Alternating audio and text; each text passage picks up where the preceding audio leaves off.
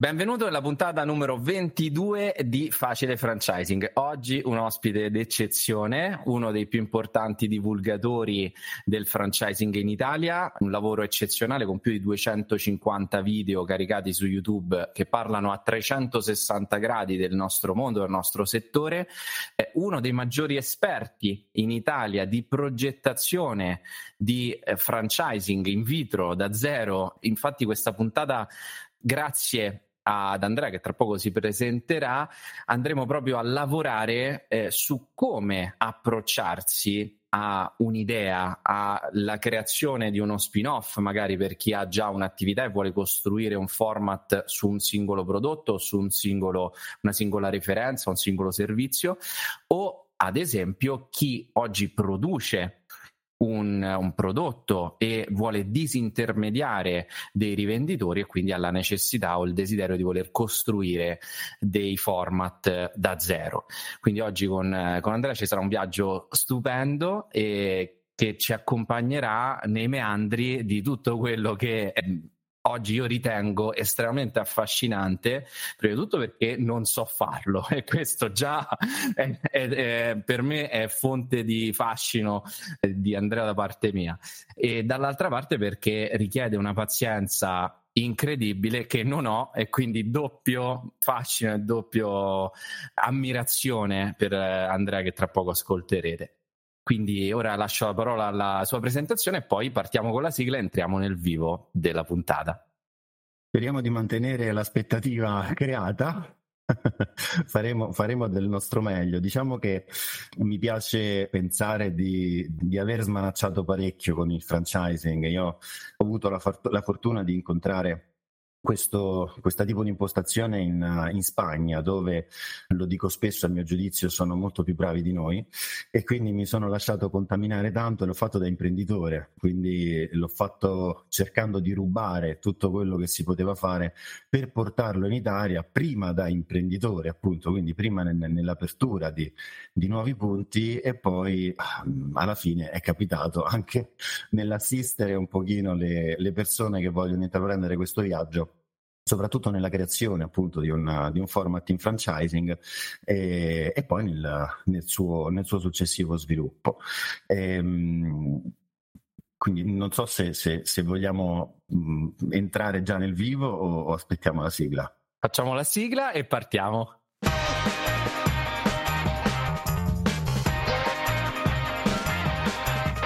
Facile franchising Bene, Andrea, allora la prima domanda è ehm,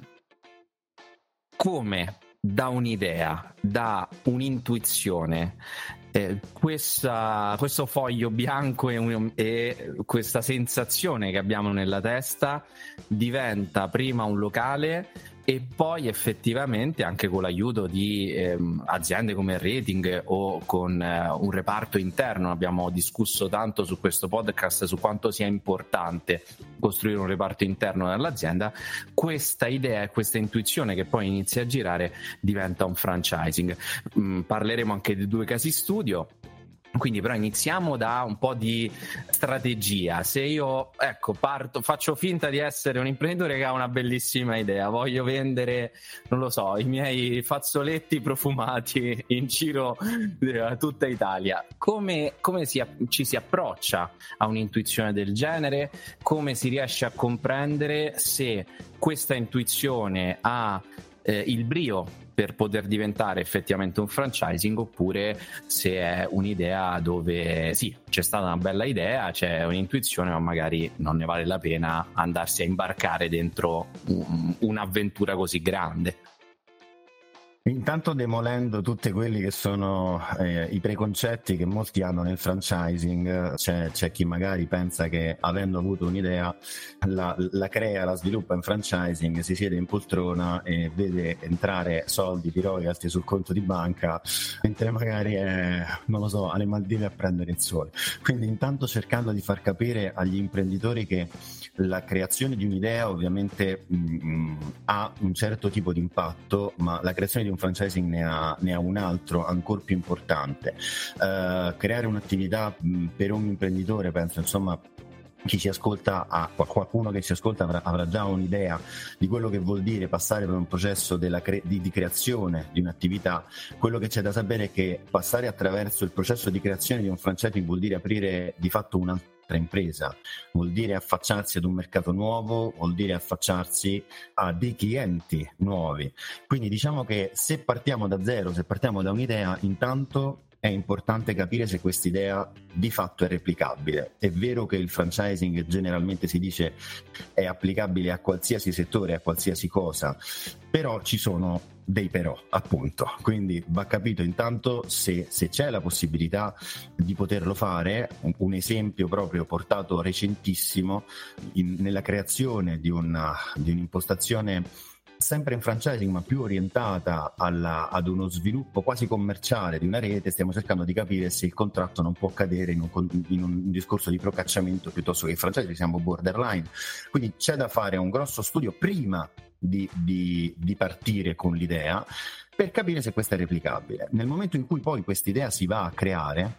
è importante iniziare da subito a crearla con un discorso replicabile. Facciamo l'esempio del food, tantissime imprese funzionano, funzionano benissimo, ma hanno ad esempio un'artigianalità in cucina che di fatto poi non diventa replicabile, oppure ci si lascia prendere un pochino la mano da allestimenti, strigliature, eh, tecnologie e poi alla fine della fiera esce fuori un format già in previsione che magari è fuori target, fuori budget per moltissimi potenziali affiliati risultati e quindi non sarà effettivamente competitivo. Quindi diciamo che mh, il primo step sicuramente è quello di cercare di capire se l'idea effettivamente ha un potenziale sul mercato e immediatamente dopo se questa idea di fatto è replicabile. Dopodiché ci deve essere la consapevolezza dell'imprenditore che apre, soprattutto se siamo in fase di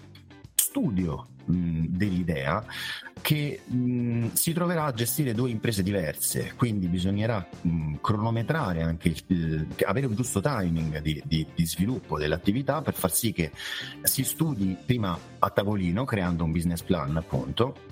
si testi sul mercato andando a verificare se il pilota nel corso del tempo veri- eh, conferma quelle che sono state le previsioni impostate al business plan e di fatto magari andare ad aggiustare quelli che sono gli errori perché di fatto un, business, un buon business plan alla fine della fiera quando lo applichi sul mercato perde sempre quel 20% di, di, di, di prevedibilità che, che, il mercato ti smentisce. Quindi vanno riaggiustati, riaggiustato il tiro e poi c'è la possibilità di andarsi a dedicare, aprendo una nuova impresa che non è la stessa del pilota, andando a creare una comunicazione diversa che non è la stessa che utilizza il punto pilota verso il cliente finale ed andandoci a posizionare su un mercato che allo, di nuovo non è lo stesso di quello che, che, che alla fine è quello del, dell'idea stessa. Prendendo spunto dai fazzoletti profumati, se vogliamo, possiamo immaginare che i nostri clienti saranno uh, persone che hanno bisogno del fazzoletto, i clienti un, del, del, dell'impresa franchising saranno potenziali affiliati che a loro volta potranno aprire quel negozio che venderà i famosi fazzoletti profumati. Ecco, mh, mm, ho avuto diverse esperienze, eh, alcune veramente tanto rovinose no, in questa attività eh, dell'apertura da un'idea a eh, un format. E eh, nella mia esperienza soggettiva, no, penso ai miei errori prima di tutto,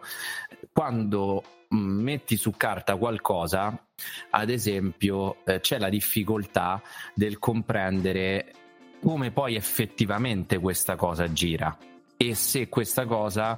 vedendo quello che poi diventa nella quotidianità il lavoro, mm, faccio alcuni esempi pratici, abbiamo fatto una puntata su Posta Power Ok, noi immaginavamo di ehm, andare a poter consegnare un volume di posta che era quello giusto da business plan, che però poi all'atto pratico eh, accadeva una, due volte al mese, rendendo di fatto eh, alcune zone che dovevano invece poi costituire la,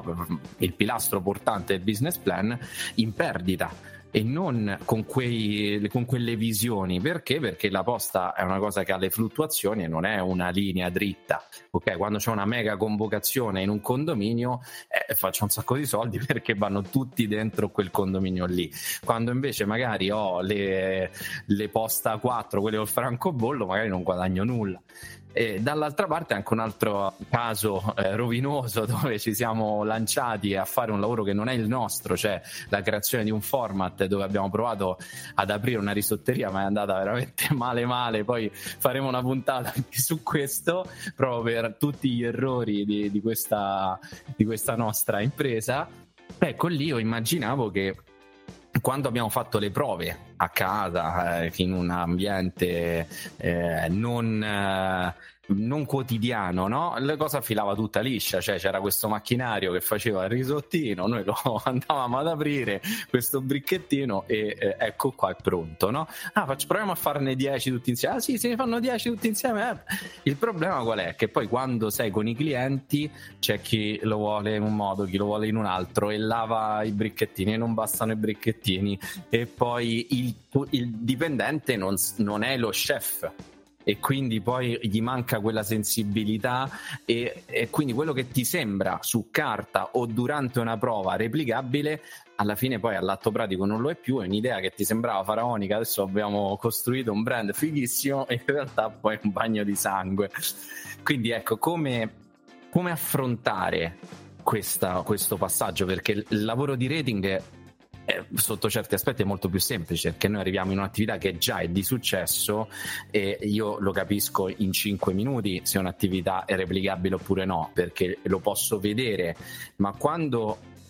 ce l'ho solo nella mia testa eh, o ce l'ho su un, un, pezzo di carta o magari lo avvio e nell'avvio c'è un esperto a curare quel passaggio e poi quando invece lo devo delegare ad un collaboratore non esperto si crea il finimondo no? cioè come si affronta questa che io ho visto e toccato con mano come la criticità più importante nell'apertura di un format che ha l'ambizione poi di costruirsi in franchising. Allora, la risposta a questa domanda forse viaggia su due binari paralleli. Il primo è, è, è, quello appunto legato a tutte le variabili che girano intorno all'attività e di conseguenza poi alla creazione di un franchising. Molti immaginano che avendo l'idea che magari potenzialmente può stare in piedi, la realizzano, vanno sul mercato e tirano dritti. In effetti ci sono mille sfaccettature che girano intorno, mille variabili che girano, e ognuna, ognuna poi influenza l'altra, che girano intorno alla creazione di una buona idea replicabile oltretutto, quindi le variabili aumentano oltre a, a quella di una classica impresa. E tutte queste variabili ovviamente devono essere prese in considerazione, c'è la necessità innanzitutto di, di, fare un lavoro di posizionamento di mercato, capire chi sono gli eventuali competitor, mh, mm, prima locali nell'apertura del pilota, ma poi anche nello sviluppo successivo. Ma c'è la necessità di capire se ci sono, come raccontavi tu, appunto delle fluttuazioni all'interno del mercato, magari periodiche, oppure dovute effettivamente al tipo di attività che si va ad aprire c'è la necessità poi di andare a fare tutto uno studio da un punto di vista economico di quella che è la sostenibilità effettiva del progetto. Cioè non dobbiamo andare... In, in tanti studi noi calcoliamo ovviamente anche il ROI, il, il recupero di investimento, che però è sempre legato alla previsione della fatturazione, che di fatto si fa con la sfera di cristallo. Uno dei, dei, dei valori che a me piace molto andare a guardare all'interno di un business plan è il break-even point. Il break-even point fondamentalmente è matematico, quindi io so quante buste devo spedire al giorno per far sì che la mia attività chiuda a zero. Io so quanti, quanti panini, quanti, quanti risotti devo fare al giorno per far sì che la mia attività più da zero e questo magari insieme a un minimo di sensibilità sul mercato ci aiuta a capire se effettivamente questa parte è fattibile o meno. Questo è il primo binario. Il secondo binario è quello che mi, mi piace meno raccontare perché sembra quasi autocelebrativo e non vuole esserlo minimamente perché come me tantissimi altri lo hanno già fatto e il fatto di aver sbattuto il muso tante volte sul mercato, aver sbagliato tante volte sul mercato come tu racconti, ti dà un, quell'esperienza per poter capire ad occhio se effettivamente quei numeri che escono da business plan hanno un certo tipo di, di verità, di solidità e quindi effettivamente possono avere riscontro poi nel, nella realtà. Quindi se da una parte c'è la possibilità di andare a creare sulla carta quello che è un po' un progetto, un filo che poi, già come ti dicevo, anche per chi ha esperienza, per il 20% viene smentito dal mercato perché ci sono cose che poi non sono mai prevedibili, altrimenti l'impresa non sarebbe rischiosa e, e tutti mh, mm, potremmo fare gli imprenditori serenamente, però purtroppo serve anche quel briciolo di, di esperienza e magari la possibilità di farsi affiancare da chi, come dicevamo, qualche errore lo ha già fatto e riesce a vederlo un po' prima che questo si possa avverare e magari cercare di andare a tamponare quelli che possono essere i problemi che sai già ti porteranno verso il muro. Raccontaci qualche caso studio, no? abbiamo promesso due casi studio, li abbiamo promessi, quindi ci piacerebbe ascoltare come queste dinamiche sia economiche che operative che progettuali che di marketing no? poi si mischiano nella realtà e diventano brand, diventano aperture dirette, magari qualcuno se la può anche andare a curiosare, a vedere, qualcuno può andare anche a comprare dei prodotti e vedere qual è l'esperienza, no? quindi mi farebbe molto piacere ascoltare qualche caso studio. Allora, contro ogni pronostico, diciamo che io oggi non, non, parlerei di food, anche se di fatto poi è forse il mercato dove io maggiormente lavoro e forse anche quello più complesso, forse perché è uno dei più divertenti quelli del food, però in generale ce ne sono, ce ne sono due che forse sono un po' più romantici dal mio punto di vista. Uno, uh, abbiamo parlato prima della Spagna, che è il caso di, di Pulsazione, che è un, uh, un, brand che ormai ha un mercato, il mercato in generale di questo brand è quello dell'estetica, della termoestetica con, con i macchinari. All'epoca si parlava di fotoepilazione, insomma, di, di una cosa che, che, io non avevo mh, mm, neanche mai visto e sentito. E tornando dalla Spagna, appunto, c'era questo brand che, che aveva appena iniziato e che stava funzionando piuttosto bene, quindi ero di ritorno per tornare in pianta stabile in Italia e parlavo prima appunto delle, de, dei miei pregressi, ma anche eh, vita attuale, insomma, da, da, da, imprenditore, l'idea era stata quella appunto di portare il primo punto di, di, di, di fotoepilazione in Italia, quindi lo abbiamo aperto, da lì è, è esploso il mercato anche in Italia, oggi penso che chiunque conosce un minimo si è arrivati al laser, prima non c'era, c'era la luce pulsata e quant'altro. Tu considera questo giusto per molto velocemente per, per, divertirci, la legge non esisteva in Italia. Quando io ho aperto il primo punto, la ASL non sapeva come darmi il permesso per poterlo fare, per cui ha voluto fare un esamino alla, alla mia responsabile, all'estetista responsabile del mio centro, che è stata ed è una persona fantastica, la quale vendeva i macchinari ai medici, quindi era preparatissima sull'argomento. E quindi ovviamente siamo stati benedetti diciamo così, da, dall'ASL dell'epoca e da lì poi è esploso un po' il mercato. Con Pulsazione abbiamo avuto un bellissimo rapporto, abbiamo aperto più di 50 centri, ma la cosa bella è che fondamentalmente ne avremo chiusi mh, meno delle dita di una mano. Quindi insomma è stato un progetto che dove è andato ha, ha, portato, ha portato bene.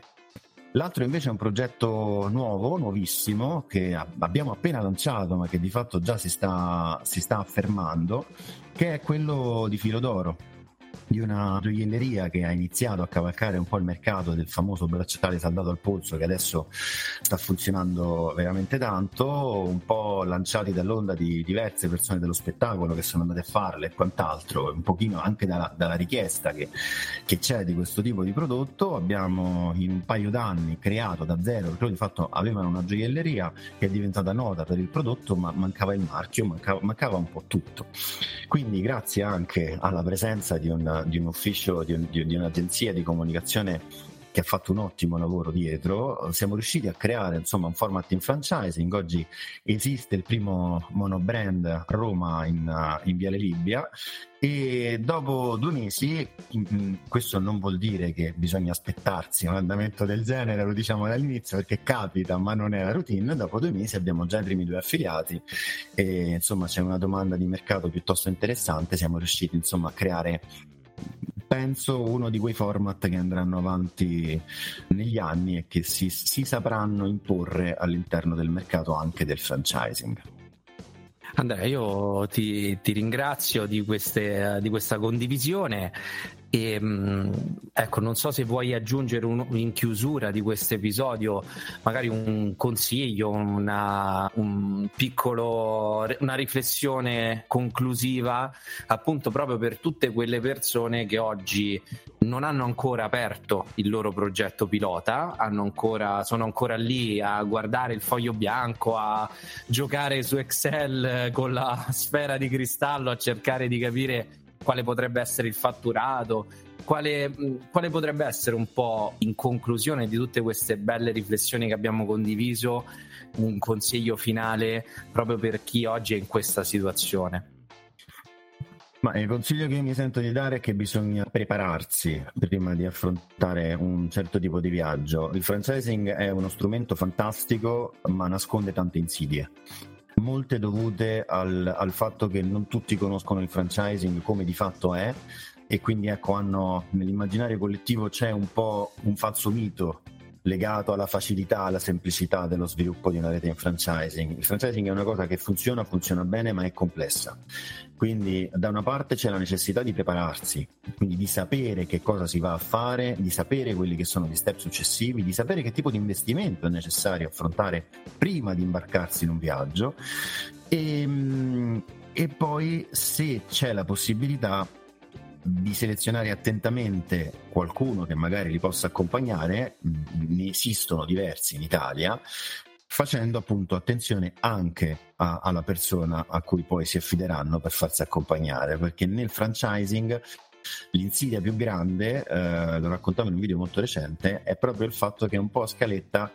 chi ti aiuta ne sa sempre più di te, il franchisor ne sa sempre più dell'affiliato, quindi quando ci si affida bisogna approfondire, non affidarsi ciecamente, il consulente ne dovrebbe sapere più del franchisor e quindi anche in questo caso il franchisor quando si affida non deve fidarsi ciecamente. Persone in Italia ne abbiamo, è bene fare le proprie ricerche eh, ma farle consapevolmente, quindi non affidarsi alla cieca. Grazie, grazie Andrea e spero di fare eh, altre puntate, altre ospitate con te. È stata davvero una puntata molto interessante e grazie ancora della disponibilità e della, della possibilità di poterti intervistare. È stato un piacere Enrico e mi farà anche piacere insomma poter, poter ritornare, quindi grazie a te per l'invito. Grazie. Grazie. Per qualsiasi domanda, chiaramente ci vediamo sempre sul gruppo rating su Facebook, basta cercare gruppo rating e potete porre qualsiasi domanda, c'è anche Andrea sul gruppo quindi potete taggarlo Andrea Ciancarelli. E ci vediamo venerdì eh, alle 12 per la prossima puntata e sarà molto molto frizzante.